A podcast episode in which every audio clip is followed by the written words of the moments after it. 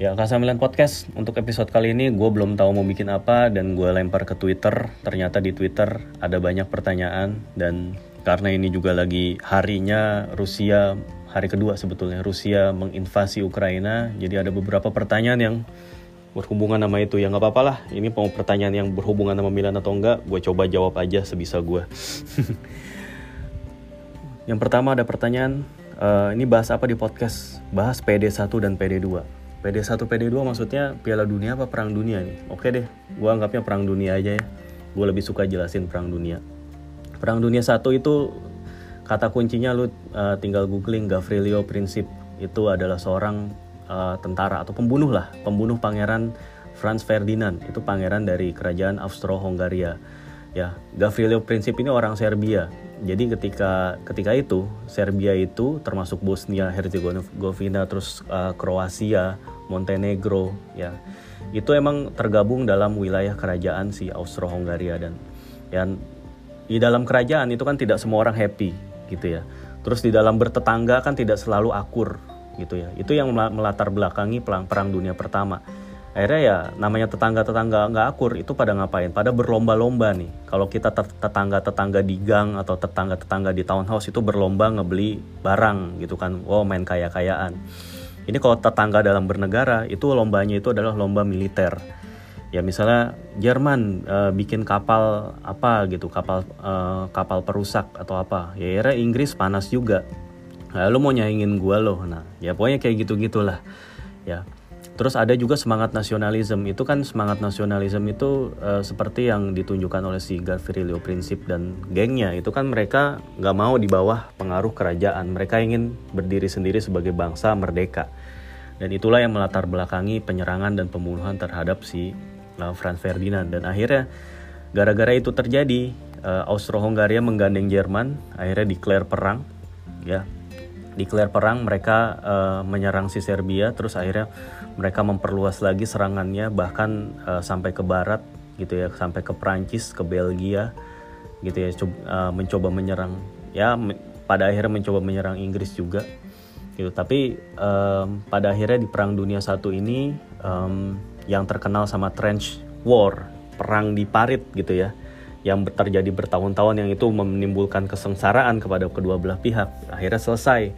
Amerika ikut turun tangan, akhirnya Jerman terdesak, Austro-Hungaria juga terdesak, kalah gitu. Akhirnya mereka kalah. Sebagai pihak yang kalah, mereka harus menanggung kerugian perang. Mereka harus ngebayar uh, kayak denda perang di dalam Traktat Versailles. Nah, ini Traktat Traktat Versailles ini membuat Jerman jadi bangsa yang harus menanggung malu kekalahan dan ini sangat dibenci oleh seseorang yang kelak kita kenal namanya Adolf Hitler. Hitler dengan paham uber alehnya dia gitu ya yang ya, kebanggaan terhadap ras pure Arya gitu ingin menyatukan bangsa Arya dan membuat bangsa Arya itu memimpin dunia. Ya dia akhirnya ya dengan gerakannya gitu ya dengan gerakan uh, akhirnya yang membentuk kita tahu nazisme gitu.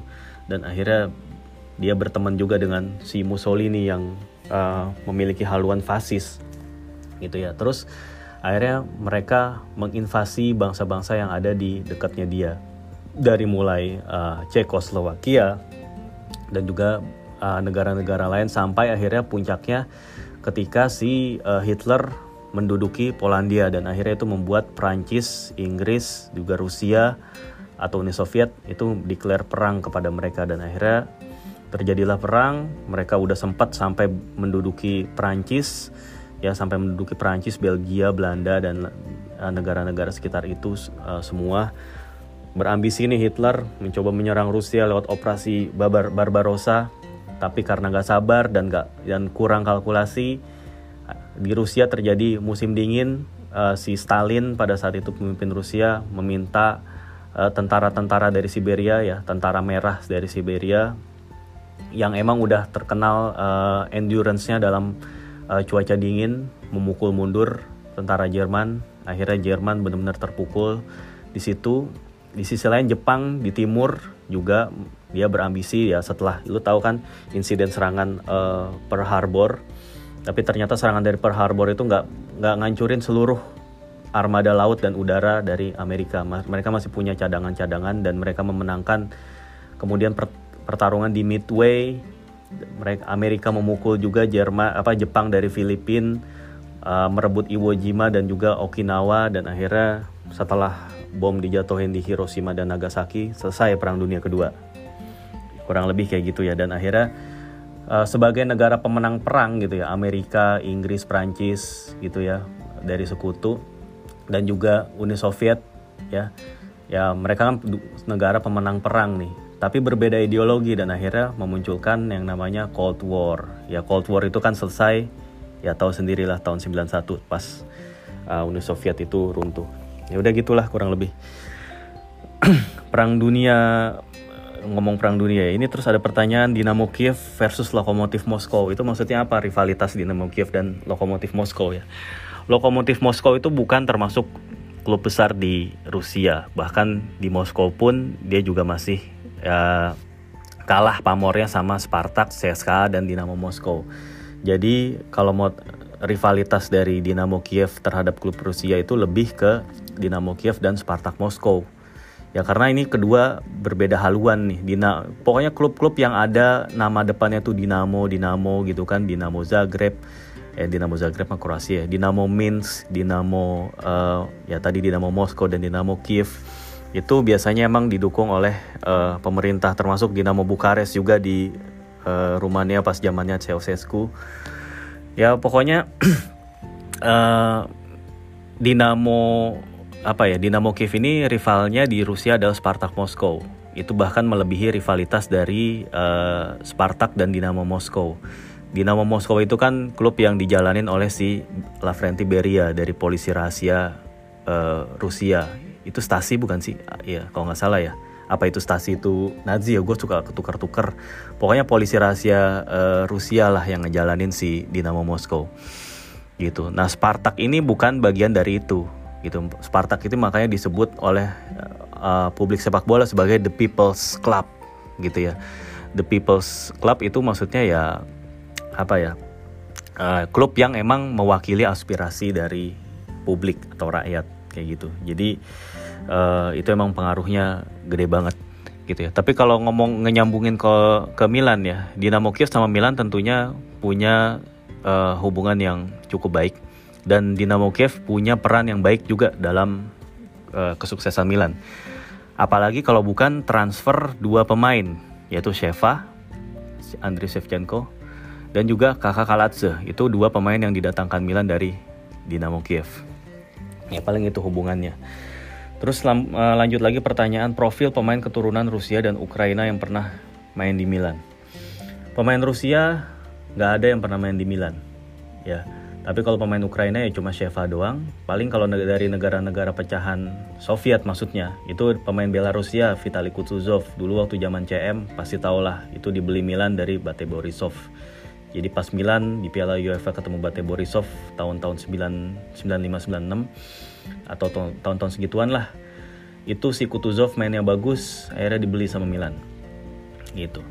Terus uh, paling yang ada hubungannya sama negara-negara Eropa Timur nggak terlalu banyak sih pemain-pemain Milan ya. Paling Milan pernah punya uh, Florin Raducoyo dulu, penyerang dari Rumania. Terus selain itu juga Milan uh, pernah juga diperkuat Alexander Merkel. Mungkin pernah ingat Alexander Merkel itu itu pemain angkatannya si siapa ya? Zamannya Matri kalau nggak salah tuh. Matri atau atau malah sebelumnya atau atau sesudahnya Matri gitu ya. Kayaknya sesudahnya Matri kali ya. Alexander Merkel itu pernah juga jadi uh, nembus tim inti, sempat nyetak nyetak gol juga kalau nggak salah deh ya. Tapi terus dia akhirnya redup karirnya. Dia hmm, dia tadinya dianggap sebagai pemain masa depan Jerman tapi kemudian pada akhirnya dia end up sebagai pemain yang memperkuat negara Kazakhstan. Kayaknya orang tuanya tuh masih ada darah Kazakhstan. Gitu kan Kazakhstan juga pecahannya Soviet.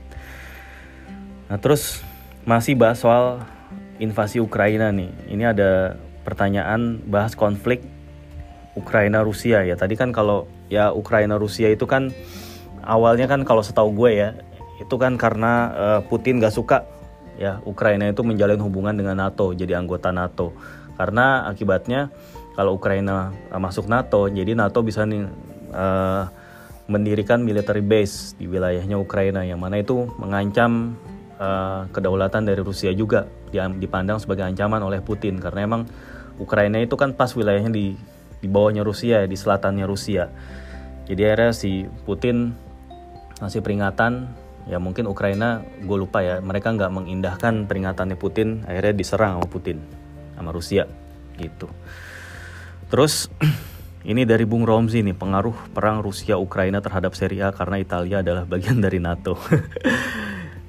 Wah kalau kalau ternyata akhirnya uh, apa ya ini konfliknya uh, meluas lagi nih konfliknya itu memanas lagi kan Putin udah ngasih peringatan bangsa lain negara lain jangan ikut campur. Kalau enggak uh, akan merasakan akibat uh, yang apa dampaknya itu pokoknya bisa lebih paling parah sepanjang sejarah pokoknya ngeri lah ancamannya Putin itu ya bisa jadi bisa juga dampak secara militer agresi militer karena memang Rusia punya kemampuan militer yang emang uh, nomor dua di dunia terkuat ya tapi selain itu Rusia juga punya cadangan natural gas yang uh, bisa memasok ke kebutuhan negara-negara Eropa. Rusia itu punya perusahaan Gazprom.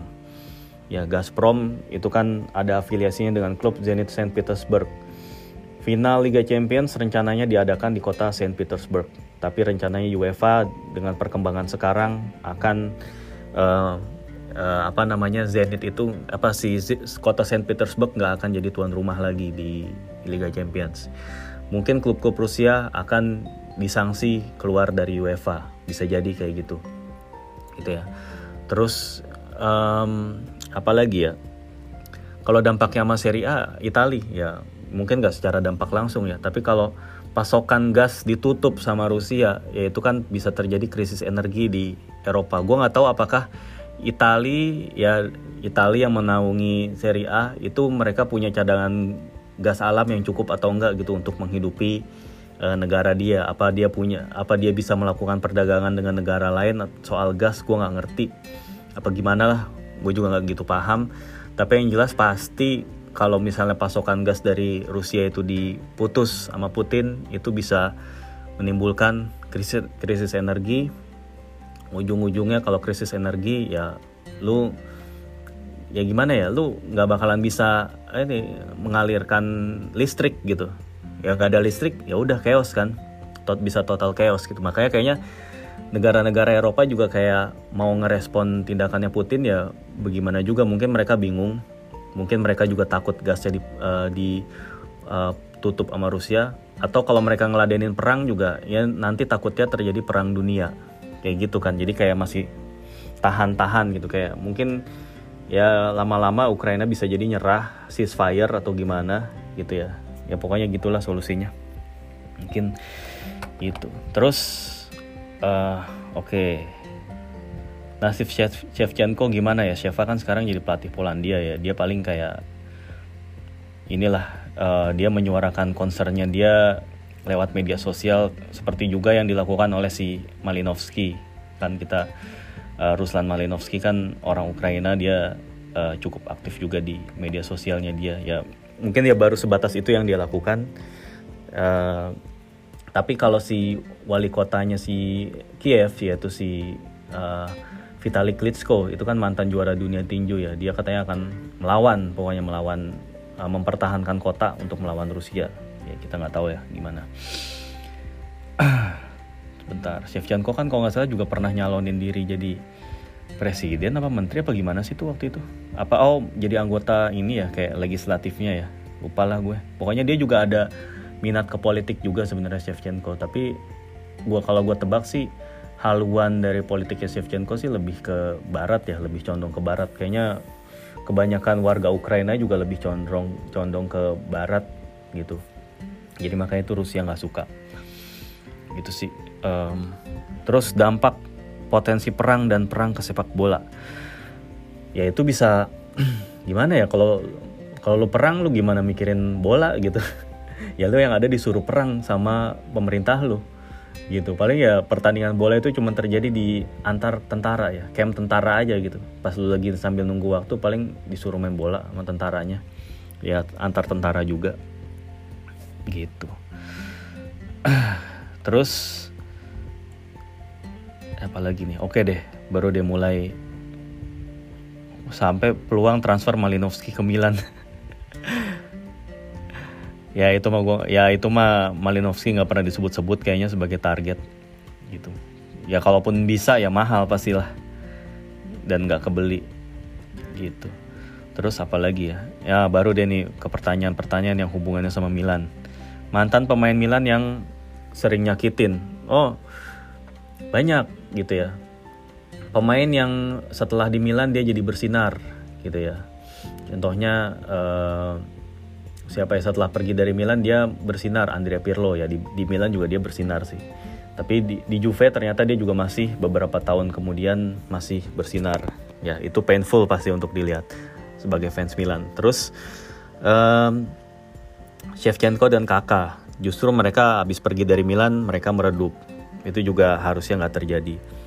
Terus atau nyakitin dalam bentuk apa nih? Kayak nyetak gol ke gawang Milan atau gimana sih ya macam-macam lah. Atau atau mungkin pemain-pemain yang pergi dari Milan tapi sebetulnya mereka nggak seharusnya pergi gitu kali ya. Ya itu paling ada beberapa nama Marco Simone. Marco Simone kalau dari tahun-tahun lama. Itu dia harusnya dapat kesempatan. Dia pemain yang punya teknik bagus skill bagus sebagai penyerang tapi dia nampaknya dia kalah saing waktu itu sih. Kalah saing sama Savicevic Joshua Roberto Baggio gitu ya. Daniel Masaro akhirnya Simone pindah ke PSG Terus uh, paling ya pemain-pemain Milan yang juga disesalkan kepergiannya ya kayak Adel Tarap. Sebenarnya dia pemain bagus waktu di zamannya Clarence Seedorf, tapi karena si Clarence Seedorf diganti sama Pippo Inzaghi sebagai pelatih di musim 2014-15, akhirnya si Adel Tarap uh, dibalikin, nggak jadi dibeli gitu. Padahal ini pemain yang bagus. Terus uh, Alessandro Matri kali ya. Siapa sih pemain uh, yang nggak kepengen ngelihat pemain dari akademinya itu bersinar gitu. Pas Alessandro Matri itu dibeli dengan harga 12 juta euro, di mana duit 12 juta euro itu dibeli apa digunakan oleh Juventus untuk ngebeli Carlos Tevez. Ya. Ya itu makin painful lagi sih. Pertama ngelihat Matri ternyata nggak bertaji di Milan, tapi terus ngelihat Juve, Carlos Tevez bagus banget di Juve.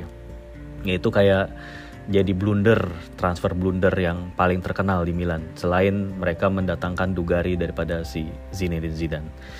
Terus selain itu pemain yang juga gue sesalkan kenapa pergi? Deulofeu tentunya. Gerard Deulofeu itu bagus banget mainnya tapi dia karena ya ini mungkin gak bisa disalahin juga sih emang Barcelona yang mengaktifkan uh, by apa ya buyback clause-nya. Gitu kan Milan tuh cuma minjem dari Everton.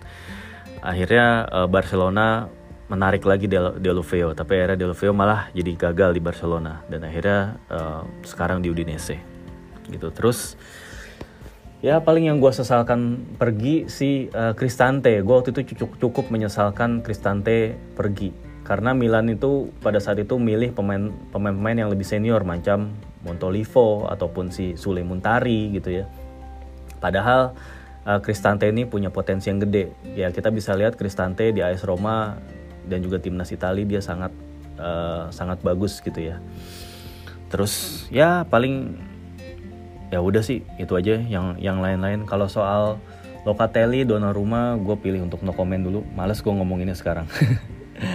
Terus apalagi ya peluang Scudetto dan Mercato musim panas 100 juta euro. Ya Scudetto sih gue nggak bisa komentar banyak tapi nanti nunggu di bulan Maret atau 8 pertandingan atau 7 pertandingan lah tunggu tujuh pertandingan lagi Milan itu ada di mana? Mungkin baru gue baru bisa uh, balik lagi ke pertanyaan itu. Mercato 100 juta. Nggak usah terlalu expect banyak karena Milan juga uh, mungkin kalaupun ada dana segar 100 juta itu udah akan uh, digunakan untuk mempermanenkan Junior Mesias, Brahim Diaz dan uh, siapa namanya? Florenzi. Kemungkinan kemungkinan besar ya. Itu tiga pemain itu tuh udah kayak menghabiskan 40 juta sendiri. Ya sekitar 30-an juta lah 30 32 juta.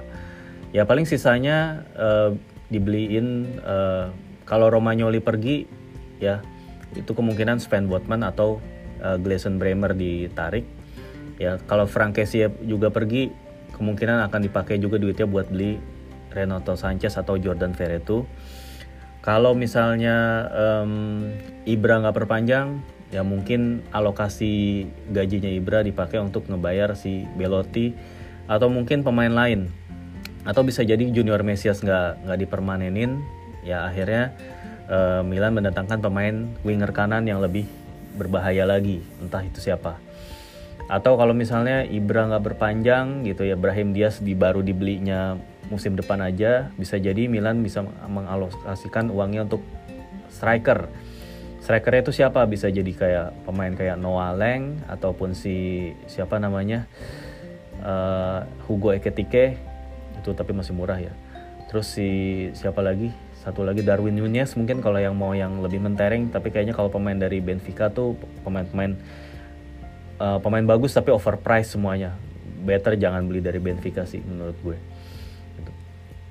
ya paling itu saat tergantung lah tergantung gimana manajemen lah. Bisa jadi yang datang itu nama-nama yang kita nggak pernah dengar seperti yang terjadi sebelumnya. Kan Maldini itu selalu bergerak under the radar gitu Maldini Masara gitu. Tiba-tiba ini pemain udah advance negotiation aja sama Milan. Ya emang itu yang menyenangkan di situlah gitu. Terus ada pertanyaan uh, peluang Scudetto, rumor Mercato udah Marco Nasti. Nah, Marco Nasti ini kan baru bersinar di Primavera ini musim ini ya kita nggak tahu dia akan nasibnya seperti apa gitu kan. Tapi yang yang jelas kalau dari striker uh, posisi striker dari Primavera itu jarang yang bisa tembus ke tim utama. Kalaupun tembus sulit bersaing dan pada akhirnya dipinjemin atau dijual seperti Lorenzo Colombo ataupun si Patrick Cutrone. Ya paling kayak gitu. Nah Nasti bisa jadi nggak nggak jauh dari itu nasibnya. Jadi kalau emang nggak terlalu berbakat banget atau kalau dulu lu inget Alberto Paloschi zaman dulu ya uh, cuman Palowski waktu itu kan kalah saing sama Alexander Pato. Akhirnya Palowski uh, dibuang. Eh bukan dibuang dijual gitu. Terus um, apa ya? Tadi gue ngomong apa sih?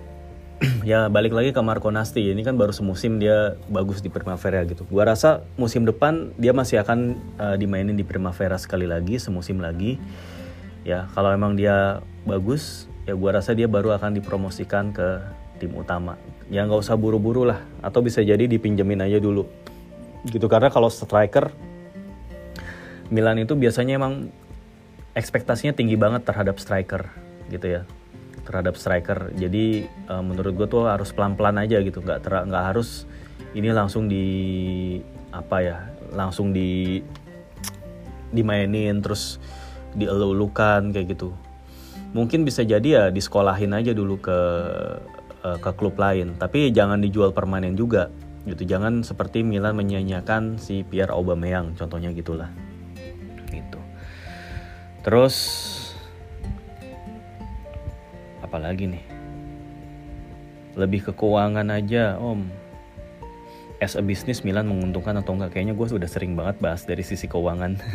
Mungkin nggak pernah dengerin aja kali ini podcastnya terus efek masuknya WeFox first ever official back of shirt partner. Ya WeFox itu kan uh, jadi jadi Milan tuh kayak Inter. Inter itu kan ada uh, ini ya sponsor di bawah nomor kan drive kan itu kan. Ya Milan juga akan taruh WeFox di situ. Kabarnya WeFox ya ya ngasih duit lah ngasih kalau nggak salah 6 juta sampai 8 juta lumayan gede lah jadi dari uh, dari bajunya Milan itu dapat 40 juta euro, 39 juta euro lah setahun dari dari Puma, dari Fly Emirates, dari uh, Bitmax di yang uh, apa namanya bagian lengan dan juga dari si uh, WeFox. Itu 40 juta uh, bukan ini ya, bukan bukan sampai kontraknya selesai ya, tapi 40 juta itu per musim. Per musim. Itu jadi emang um, apa namanya ya emang biasa kan kalau Fly Emirates itu kan gue lupa ya antara 10 10 sampai 12 gitu ya. Puma juga kan segitu di antara 10 sampai 12 juta itu kan setahun setahun semua gitu. Jadi sekarang Milan itu dari bajunya aja udah dapat search sponsorship 40 juta. Belum dari yang lain-lain itu itu juga akan meningkat lah gitu. Ini pertanda yang bagus juga. Terus ada lagi pertanyaan um, apa lagi ya? Kenapa Stefano Pioli jarang mengorbitkan pemain Primavera? Beli Lazetic padahal ada Nasti yang bagus. Ya itu yang tadi gue bilang. Ya mereka kayaknya berhati-hati juga gitu. Nggak mau terlalu ngasih si Marco Nasti itu uh, apa ya? Nggak mau ini sih nggak mau terlalu dibebanin gitu si Marco Nasti ini untuk di apa namanya ditaruh di tim inti langsung atau di dimainin langsung gitu. Jadi nggak mau ekspektasi dari fans itu berlebihan. Jadi uh, bisa jadi ya adanya Lazetik ini ya bisa jadi bagus buat Nasti juga menurut gue karena Lazetik dulu yang dikasih kesempatan nih. Kalau dia nggak bisa baru si Nasti gitu. Tapi kalau ternyata Lazetiknya ternyata bagus banget itu kan bisa jadi ya Lazetik juga jadi pemain inti. Ya kita nggak tahu lah. Tapi yang jelas uh, ini bukan keputusan Pioli. Pioli sendiri nggak tahu si Lazetik itu main kayak apa. Kan Pioli cuma dikasih pemain sama Maldini Masara sama Moncada gitu. Pokoknya ini gue gua kasih pemain gitu. Jadi si Lazetic ini bukan rekomendasi dari Pioli. Ya, ini dari dari tim scouting. Pokoknya tim scouting uh, ngasih info ke tim uh, sport director, ya udah mereka gerak, mereka ngedatengin pemain gitu sih. Ceritain dengan tentang uh, Jan Kulowski dan bek kiri Milan dari era ke era. Era man dari era mana? Era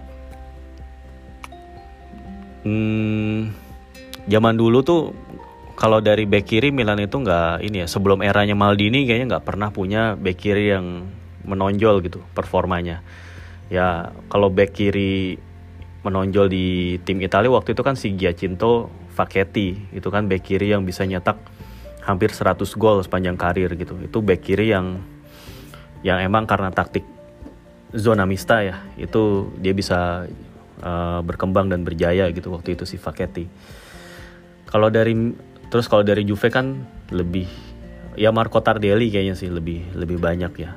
Kalau dari dari Milan itu ya awalnya Maldini sih yang emang punya talenta bagus dan akhirnya jadi andalan di timnas Italia. Abis eranya Paolo ya kan abis itu Paolo digeser ke lebih ke tengah. Itu emang banyak pemain yang dicoba-coba uh, sebagai back kiri gitu ya ya paling sekali sesekali juga pemain-pemain yang posisi aslinya bek kanan ditaruh di situ kayak si Christian Panucci gitu ya. Cuman itu untuk sementara doang. Gitu. Tapi selanjutnya uh, Milan itu pernah sempat ngebeli Winston Bogarde. Mungkin ada yang ingat Winston Bogarde itu bagian dari skuadnya Ajax yang menang Liga Champions 2000 eh 9 95 kalau nggak kalau gue nggak salah ya si Winston Bogarde itu masuk kayaknya. Cuman Winston Bogarde itu bikin blunder. Dia ngasih back pass malah ke Oliver Bierhoff. Waktu itu Bierhoff masih main di Udinese, Bierhoff malah jadi ngegolin ke gol Milan. Habis itu Bogarde nggak pernah jadi tim inti lagi. Akhirnya Bogarde dibeli sama Chelsea. Tapi di Chelsea waktu itu Bogarde terkenal sebagai pemain yang magabut. Dia pokoknya dapat gaji gede tapi mainnya jelek. Dia nggak mau pindah, nggak mau dijual sampai akhirnya dia ngabisin kontrak sama Chelsea. Habis, habis itu dia karirnya kayak selesai tapi setidaknya dia udah menang banyak cuan banyak di digaji sama Milan dan Chelsea abis eranya si Winston Bogarde itu sebetulnya ada uh, harapan baru dalam diri si Christian Ziege dulu Christian Ziege itu kan bersinar di Piala Eropa 96 waktu itu kan. Dibeli Milan. Maksudnya supaya uh, gantian sama Maldini atau paling enggak ya Maldininya digeser ke tengah. Tapi Christian Ziga ternyata juga nggak gitu sukses di Milan. Gitu. Satu-satunya performa bagus Ziga ya waktu ngegolin ke gawang Sampdoria yang gue inget Milan menang 3-0 gitu. Tapi abis Christian Ziga um, siapa lagi sih? Ya baru Jan Kulowski sih ya. Jan Kulowski kan itu pemain dari dibelinya dari Udinese. Ya kalau dibeli dari Udinese hampir pasti bagus. Karena Udinese kan scoutingnya bagus banget. Pakai Udinese model waktu itu. Jan Kulowski ini salah satu pemain yang hasil dari uh, scoutingnya si uh, Udinese model. Dibeli Milan akhirnya dia main bagus juga tapi sebelumnya kalau nggak salah sebelum Jan Kulowski itu kakak Kaladze deh. Kaladze itu sempat awalnya jadi gelandang bertahan tapi akhirnya sempat jadi back kiri juga. Gitu Kaladze Jan Kulowski Kaladze. Nah abis itu baru tuh Banter era. Eh sebelum Banter era sih. Sebelum Banter era itu Luka Antonini ya. Anto Antonini itu padahal uh, lumayan bagus pas dia sering kolaborasi sama Ronaldinho ya. Jadi Antonini itu naluri menyerangnya cukup bagus waktu itu. Sayang aja dia nggak dipanggil ke Piala Dunia 2010. Padahal Antonini waktu itu mainnya lagi bagus. Gitu ya.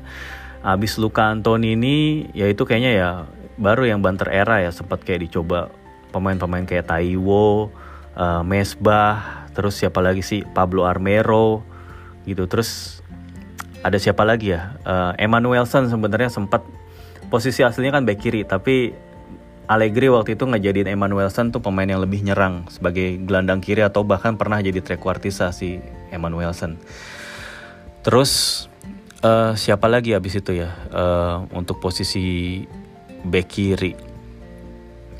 Um, nah itu pak abis itu zamannya Yong Hong Lee baru Ricardo Rodriguez itu lumayan itu back kiri yang paling lumayan sebenarnya setelah eranya si Luca Antonini ya sebelumnya juga sempat uh, Luka Antonelli. Antonelli sebenarnya bagus, tapi dia sayangnya rentan cedera aja. Gitu. Nah Rodriguez baru nih cukup stabil nih, tapi kemudian uh, Ricardo Rodriguez uh, apa ya? Ya banyak yang ngeritik juga karena permainannya terlalu monoton dan sering terlalu sering back pass dan lain-lain, terlalu one dimensional gitu ya sebagai uh, fullback. Akhirnya Maldini dapat Theo Hernandez gitu. Terus uh, kalau for for the Balotore nggak usah dibahas lah ya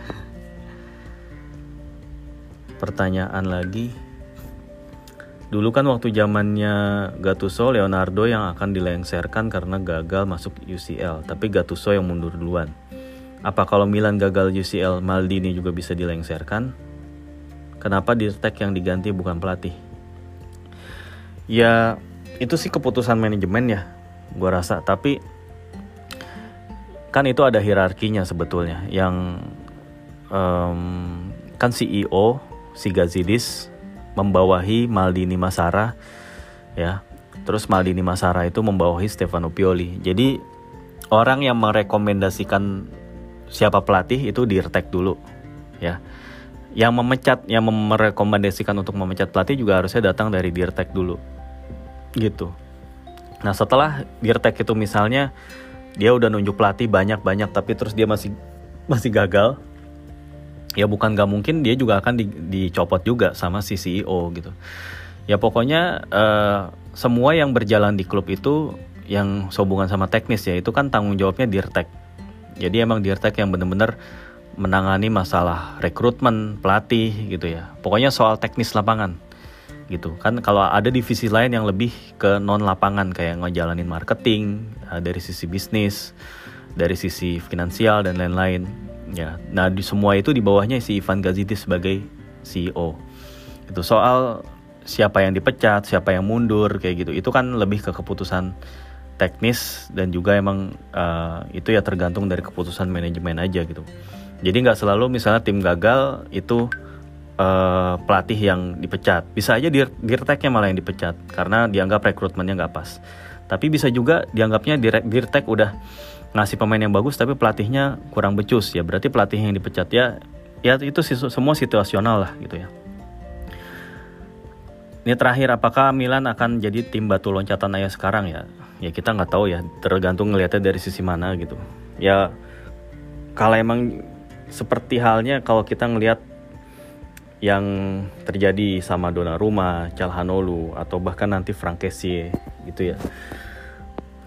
Mereka kan kayak pin, pengen pindah ke Mil, pindah dari Milan ya, terutama kalau kita ngomongin Frank lah. Anggaplah Kessie itu kan dia sebelum di Milan dia di Atalanta belum dikenal. Di Milan dia sekarang jadi terkenal dan dia akhirnya menarik minat tim-tim yang lebih gede. Batu loncatan ya. Hmm, kita ngelihat Milan itu sebagai batu loncatan atau, atau bukan, yang ngelihat posisi Milan aja sih. Posisi Milan di antara klub-klub Eropa tuh ada di mana gitu? Apakah Milan itu ada di di tengah, di bawah atau di atas? Apakah pemain yang pindah itu selalu ke atas atau gimana? Ya gua rasa sih lumrah aja kalau pemain emang pengen pindah ke klub yang lebih performa performanya jadi lebih baik gitu ya. Tim yang punya apa ya? Selalu jadi title challenger tiap musim yaitu kan balik lagi ke masing-masing pemain. Kayaknya nggak bisa dipukul rata apakah Milan itu jadi batu loncatan atau enggak gitu. Bisa aja pemain itu kan pindah karena uang.